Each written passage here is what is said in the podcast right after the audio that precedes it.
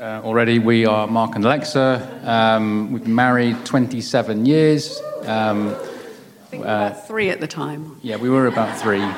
Um, yes, and so the, for the last uh, 10 years or more, we've been in Thailand, uh, where we do work with an organization called HANDS, um, that's working right in the north of Thailand, near the Myanmar border. Um, some of you, I think, may have been, um, some are yet to go. Um, prophesy, Mark, prophesy. yeah. Um, and our work is varied. Um, um, as Jeannie said, it's, it's with refugees, it's with, it's with the rural poor. Um, it's, a, it's a lot of agricultural communities around there. Um, so we've, been, we've helped with micro enterprise projects um, are based around agriculture. Um, lots of different things. We've also um, been involved with um, collaborative art projects um, in recent years, um, and that's been exciting for us. So yeah, it's a it's a broad range of things. We can't really pin it down, um, but we we do lots of different things, um, and mostly in Thai, which makes it even more problematic. Yeah, Jack and Jill of all trades is our technical name. You know, if you, on the top of a bit of paper, if we have to put what we do, that's it. Um, yeah, we've been recently a few new projects have been um, getting involved with. Well, not getting involved with, trying to promote the cause of um, uh, education for children with special educational needs because there is none in Thailand. Um, very, very little. So we're, we're kind of dabbling in that and trying to get that to the forefront of people's minds, especially the government. Um, and Mark's been involved with um, dabbling in coffee. He's now a coffee snob. So please do not be offended if he offers you, a, if you offer him a cup of coffee and he says, um, "Can I have a glass of water, please?" I can't go anywhere. We can't go to a coffee shop anymore. It's it's terrible. Um, he's that much of a snob. So um, I think that probably covers most of the little bits and pieces that we've done. Um, for those of you who've had the opportunity to read it, we've been sending out a newsletter for the last few months, which have got more detail in it. So um, I'm sure if you look back through your emails, you can read a bit more about it. Yes, thank you for your communications that have improved dramatically. You mean, you mean there are some now? so, Mark and Alexa, how can we support you and, um, and pray for you? Can you outline the main priorities at the moment? Yes, uh, one big prayer point for us is visas. Um, we've recently been told that um, we will not be issued the normal visas that we have been. We normally come back to the UK to apply for. Um, legislation has changed, and so they will only issue three-month visas. Um, that shouldn't be a problem, other than the fact that the foundation's paperwork, who we normally apply for the visa through, uh, is incomplete. Um, it got shoved under somebody's, some official's drawer and forgotten about for a couple of years, and which means it's out of date. So until that's sorted, um, our application for a for ex, um, extension beyond three months is questionable. Um, certainly questionable. It's, it's a, it's a no-go in country, which means having to leave to go to a neighboring country, say Laos, but there's no guarantee that they'll issue it there. Um, so please, please pray for that. Um, it's, um, we have two months left, so we might see you again at Christmas. But um, yeah, so please pray. It's, it's a bit. Um, visas are always a bit of a stress point for us, um, and uh, we're immigrants, so you know um, it's good to pray for immigrants. Um, another prayer point would be uh, continuing for um, greater community. Um, it's been difficult in recent years for us to access community that is up- uplifting, building, encouraging. We all need that. Um, that's improved a lot um, recently, but please pray for that to continue, um, so that we can find people that, that, that can, we can share with, we can encourage with, we can pray together with, um, and build one another up with, and, and seek God together for what He's wanting to say and do in that area. I would say those are the two. There's lots more, um, but please, yeah, those are the two big ones. Father, we thank you for this couple who have put so much into the land of Thailand and who have been learning so much along the way too. We thank you for the things that you are teaching them, the way that you are refining them. But we also pray for the very practical problems that they have with things like visas. We do ask that this paperwork that's incomplete can be completed so that the problem of this constant repetition of applying for visas can come to an end and they can stay there for a, a longer period in your plan. In Jesus' name. Amen. Father, you know what these guys need. You know what their hearts need. You know what um, their bodies need. You know what their minds need. Father, you are a good God who supplies all their needs. And so we just, um, just ask, Lord, that you draw close to them, that they can real have a real sense of you, real close and real nearby, and in them um, supplying everything they need practically and spiritually and physically. We pray for good friends who can provoke them into loving you more. Amen. Father, we just pray for favour with the authorities, particularly on the borders, and we are reminded that your authority is greater than any other authority. So we pray, Father God, in the name of Jesus, that they would find favour on those borders. In Jesus' name, amen. So, Father, we gather these prayers together and we pray with them that they would find like minded people to fellowship with to seek you with and to work out your kingdom in Thailand. I just wanted to share one verse with you. Thanks be to God who always leads us in triumphal procession in Christ and through us spreads everywhere the fragrance of the knowledge of Him. For we are to God the aroma of Christ among those who are being saved and those who are perishing. And we thank you that we already see the aroma of Christ in this couple. And we pray it will increase. And we pray no matter what they do, that Christ in them will shine forth. And that Christ in them will lead them as they are yoked with you, will lead them into the new territories that you have as you extend your kingdom in this part of northern Thailand. And we say, Thank you, Jesus. Amen. Amen. Thanks. So, as you go back to your seats, I'd like to just pray for Mark and Alexa as they um, bring, bring a word to us. So, Father, we thank you that you're here, and we thank you for the preparation that Mark and Alexa have done. And we pray that you would gather their thoughts together and by your Holy Spirit, um, focus them as they share and speak to our hearts that together we may partner in your kingdom. Amen. Uh, last week, uh, Paul uh, talked about uh, the buzz he experienced uh, in, in his relationship with to Father, um, and in, in, in, his encouragement to him in his relationship with the Father. Um, it, was, it, was a, it was an eye opening talk for me to hear that, that expression, buzz. Um, I would like to share with you um, um, about my relationship with the Father um, and the things He's been encouraging me in. Um, and I hope some of it uh, makes sense. Um, there are three things in particular that um, He's uh, been encouraging me in uh, recently. They are rest, play, and creativity. Um, so here we go. I used to love rock climbing. Uh, I loved being in nature. I loved the remoteness of being halfway up a cliff face, um, the silence, the serenity of it. Um, I loved the uh, problem solving of finding your way up a difficult route. I loved the sense of movement over rock.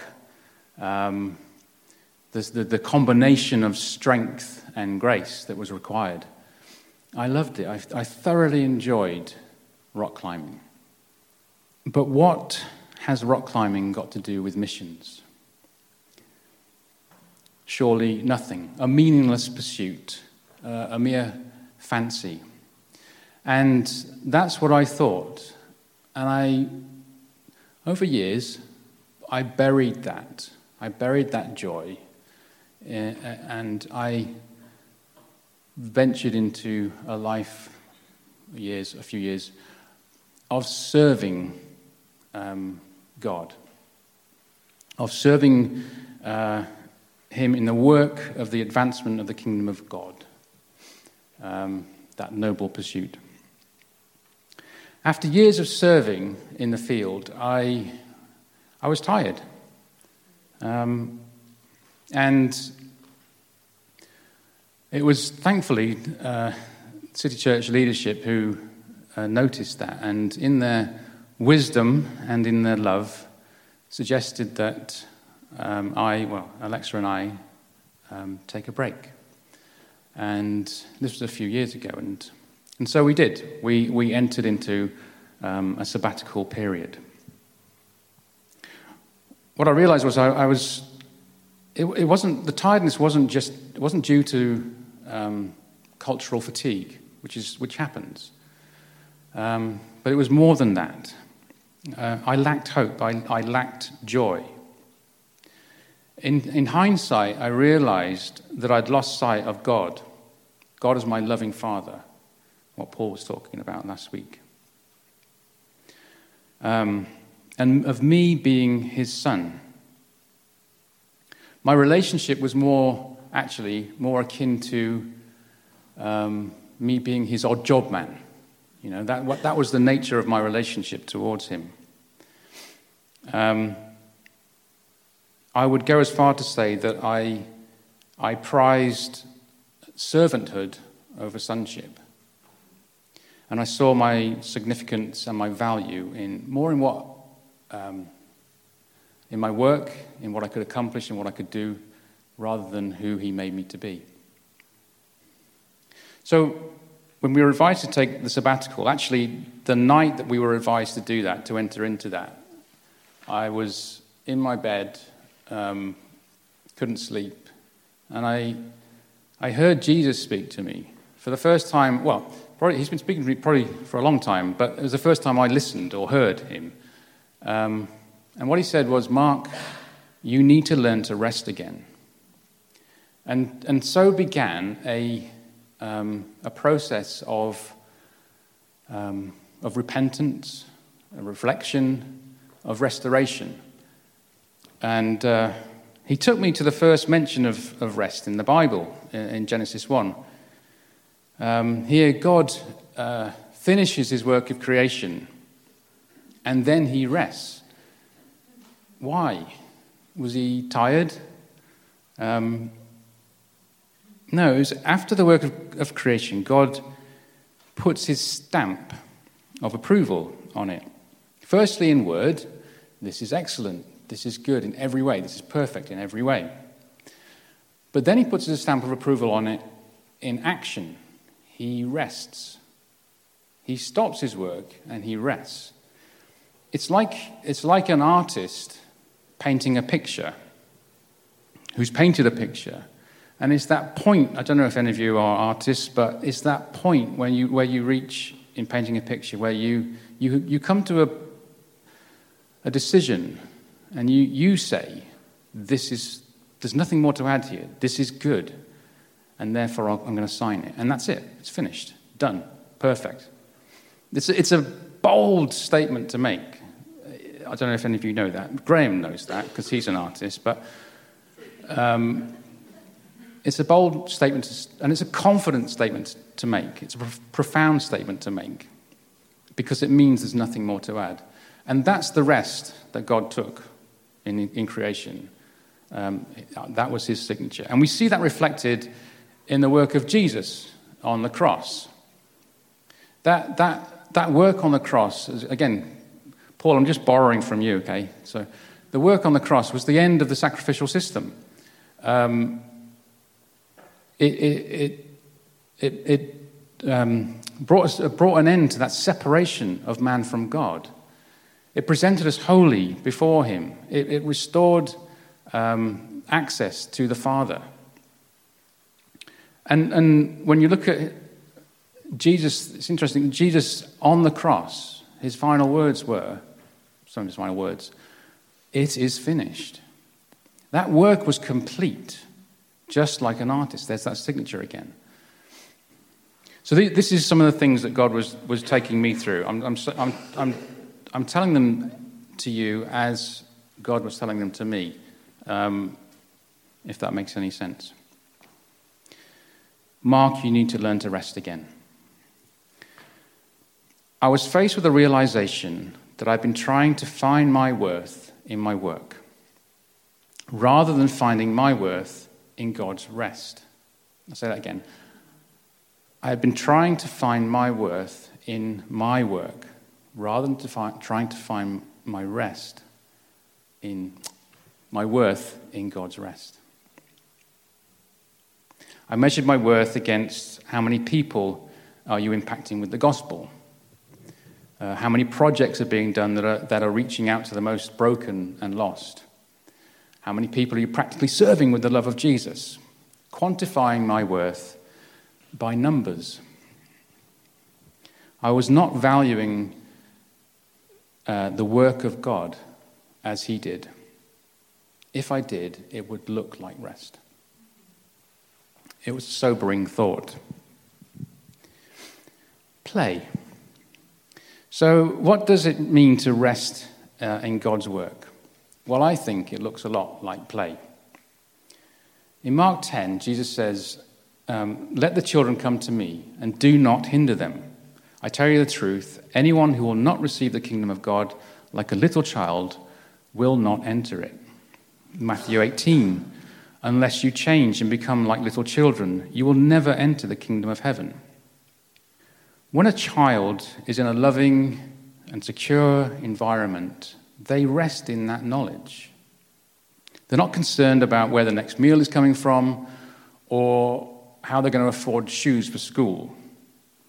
No, their default activity from that flows out of that, that relationship, that, that, that environment, that safe environment, is play. Children play. And play is about experiencing, it's about exploring, it's about learning, it's about growing, it's about um, risk taking, it's about imagination, it's about, it's about dreaming, it's about it's about creativity. It's about taking ideas and bringing them into reality. And it's fun. I think Genesis 1, when you look at Genesis 1, I think that's all about play. It's at the very heart of who God is, it's an expression of who He is. Our society tends to dismiss play for adults. Play is perceived as unproductive, petty, or even a guilty pleasure. The notion is that once we reach adulthood, it's time to get serious.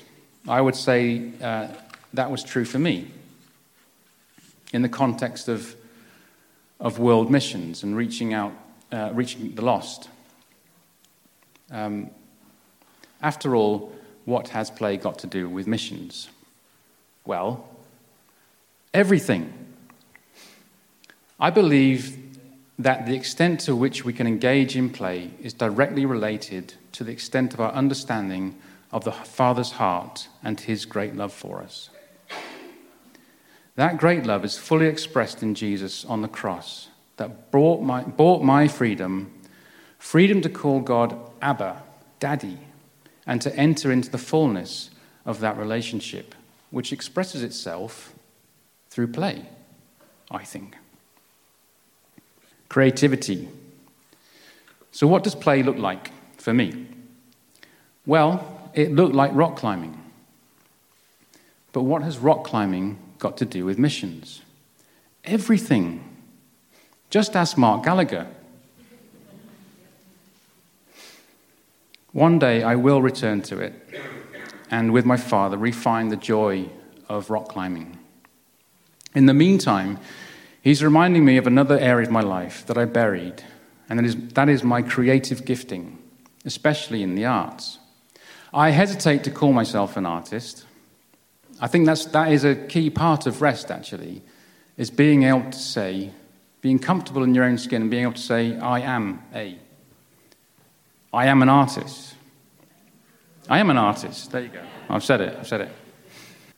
It's been a struggle. It's been a struggle to walk um, in that.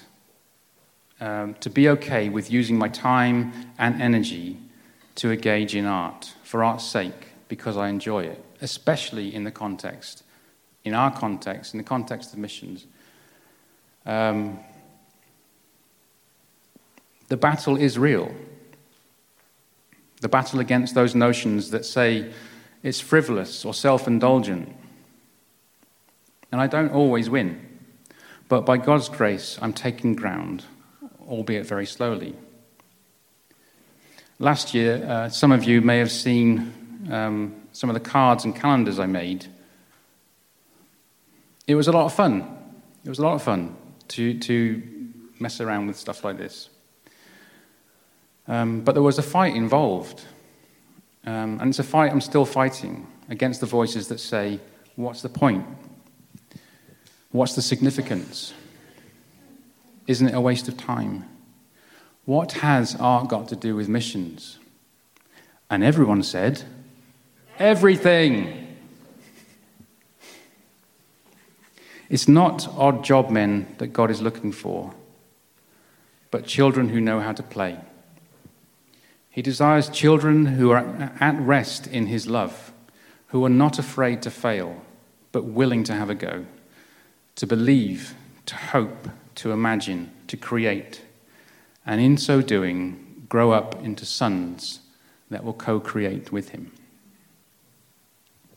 I'm now going to hand over to Alexa. The next 10 minutes will probably consist of me putting on my glasses and taking them off again constantly so that I can see you and the page. Mark's talked a little bit about um, what happened to him before and in and through the sabbatical that we took.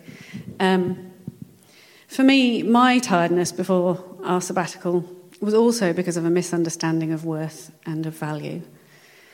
For those who don't know me, I'm someone who's always wanted to do the right thing and to please God and the people around me.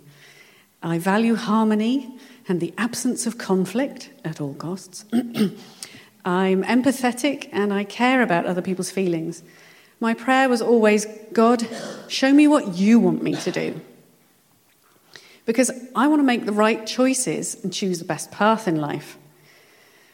I can't know all the potential outcomes of any given choice or decision, so I'd much rather God cho- choose for me because well, he's all knowing and I'm not, and so then I can't go wrong.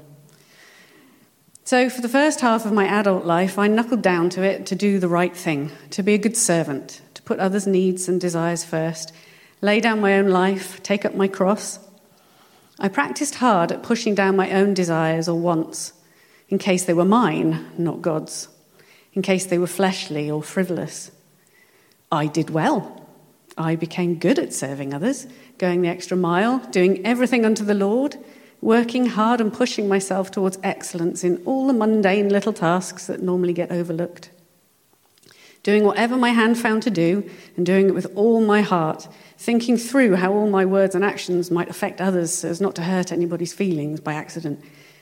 Are you starting to feel tired and heavy just by listening to all of this yet? Yeah, well, perseverance is a godly trait. So, well, that's what I told myself anyway, when I didn't want to do something till it was finished.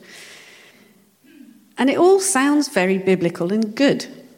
I can quote many scriptures which tell me so. But then on our sabbatical, Sim asked me a question. He said, What is it that you like doing? What brings you joy? I couldn't answer him because I didn't know. And he kept asking me.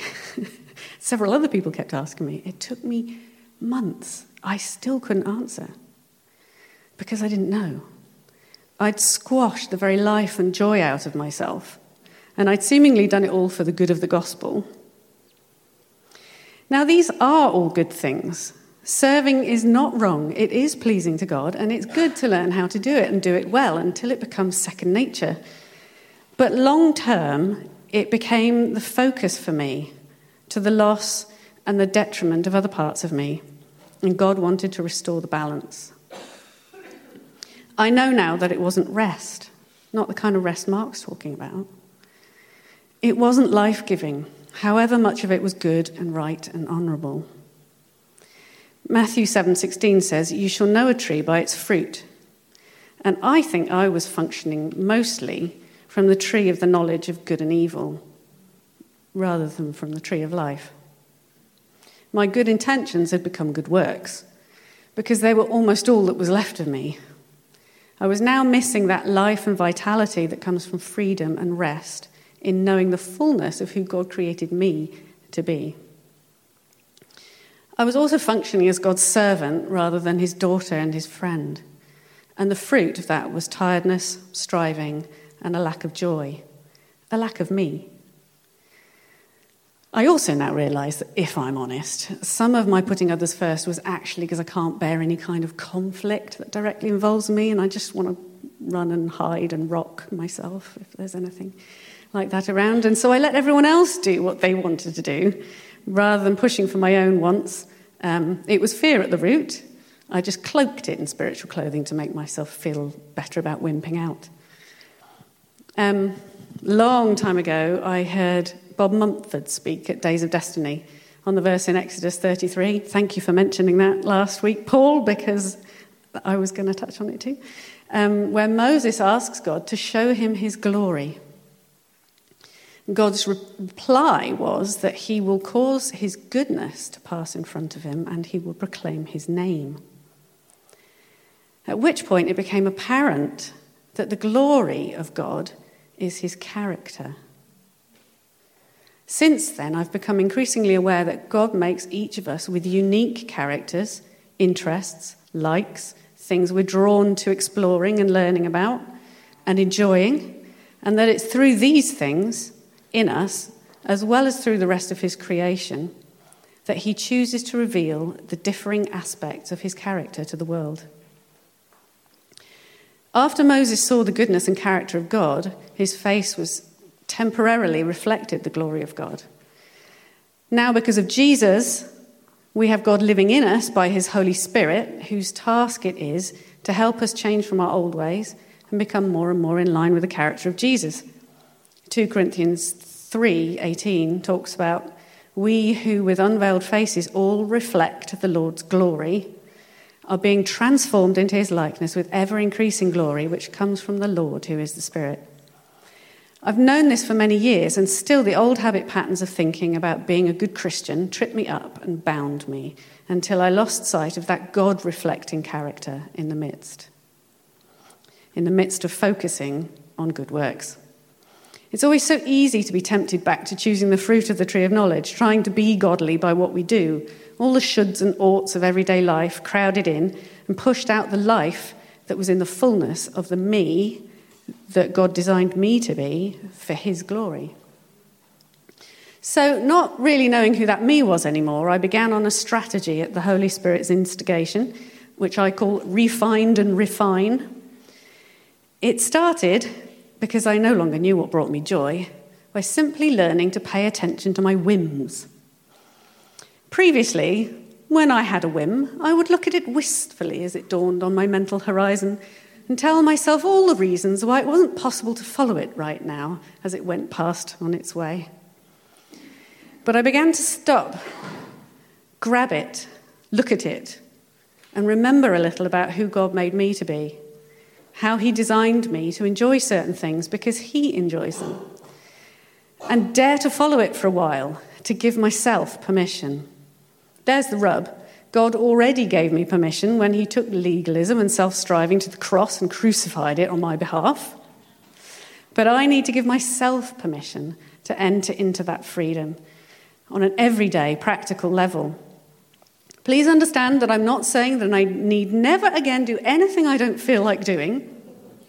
Life is full of responsibilities and tasks. But that I need to prioritize the things that reflect God in me. And that the way to find out what those things are is to follow the joy.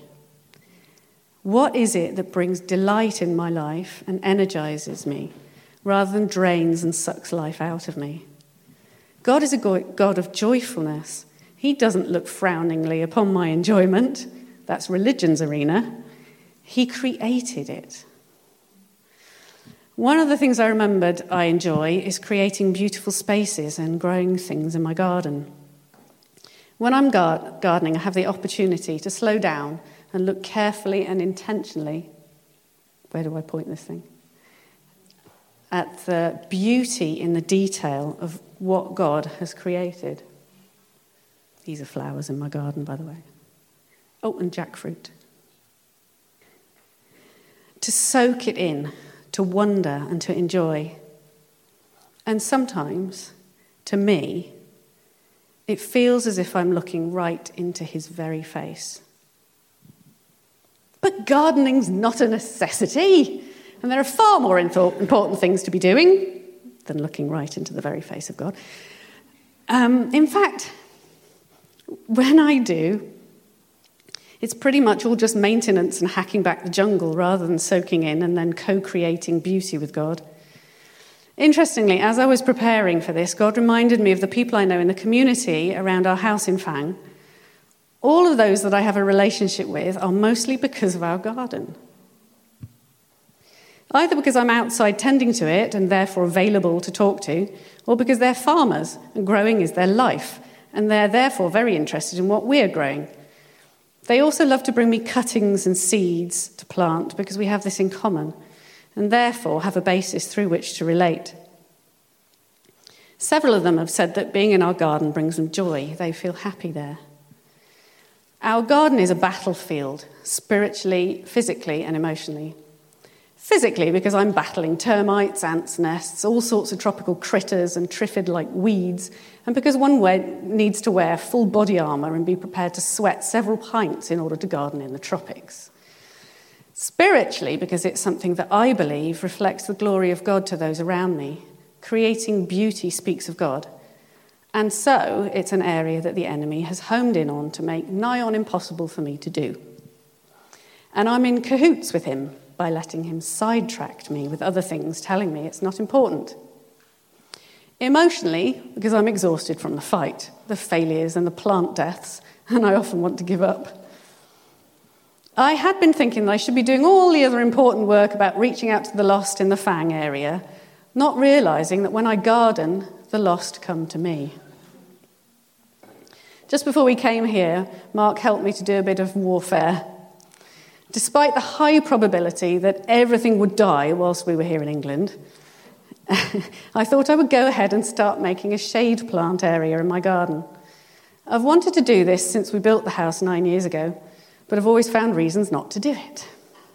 I knew doing it would be an act of defiant creativity, and so I did. We managed to set out the main area and plant some of the plants before we came away, and enjoyed the process of doing it, trying not to worry about whether it survives or not. Our neighbour sent us a message last week saying that she's been watering for it for us while we've been away because she doesn't want it to die. Creativity is hope in action.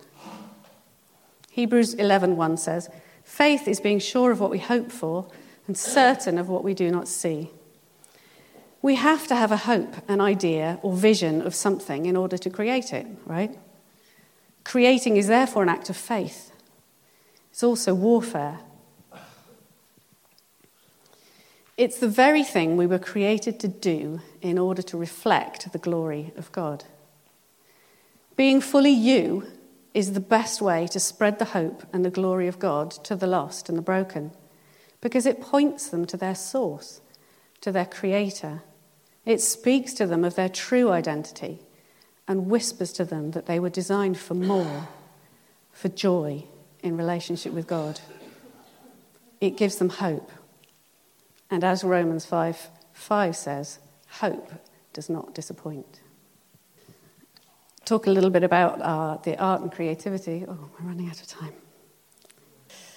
God's gifted us creatively in different ways, Mark and I. He's been calling those things out of us in different ways. He's given us specific words about art being a voice, a language. He gave us Zechariah 1 18 to 21 through Henry, right there at City Church a couple of years ago, which showed us that art and creativity is also a form of spiritual warfare, particularly against hopelessness and the loss of identity.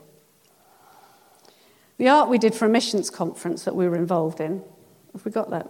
No. Um, you've seen some of those pictures on some of our newsletters and video clip earlier in the year. Um, was a collaborative project with two other artists and was an amazing and upbuilding experience, seeking God together about what He wanted to say taking the words he'd shared with us and making something physical and visual that he used powerfully to speak to others and to build them up. If creativity is hope in action, then we want to say yes to God, to agree that it has value, to learn how to activate hope. So we're having to build in boundaries in our day to day lives to give space and priority to it, to make it happen. And it isn't just us, we're hearing similar stories about others whom God is calling back to the arts um, and they're equally confused as us about it. There's a guy called Michael that we've met who's been a missionary for 30 years in a remote village in Thailand. He's been establishing a church, discipling people, and church planting, you know, all the kinds of things one expects missionaries to do. And, um, and he's currently wrestling with the fact that just as his ministry is starting to take off after 30 years and become very fruitful, God's telling him that he wants him to focus on art again which has been a passion of his that he laid down when he left art college. He's excited, but he's struggling to see how he can do that in the light of all his responsibilities and where in the world art fits practically in the furtherance of the gospel. He, however, is being obedient anyway and spending every moment he can creating art. Art and creativity is a physical, practical outworking of rest and hope. It's prophetic, it's warfare, God wants to speak through our creativity. It's also fun. Well, it could be if we let it be. For those of you who are at this moment disqualifying yourselves from this because you don't think of yourselves as being creative, creativity is found in every sphere of life, in every subject, in every single person on the face of the earth. We just have different ways of expressing it and outworking that creativity. What are yours? Um, we've taken too much time, but um, can we just pray, um, if that's okay? Um, Father, we thank you for your incredible creativity. Thank you uh, that you uh, rejoice uh, when we are uh, creative because it reflects who you are. Um, and I pray uh, for all of us here that we, we could help us to enter in uh, to those areas that you've gifted us with to express them to be okay with them and to enjoy them. Um, because as we do, we reflect um, your love for us and it brings you joy. I pray you give us increased freedom to express you in, in a multitude of different ways. In, in, in your name, Jesus. Amen.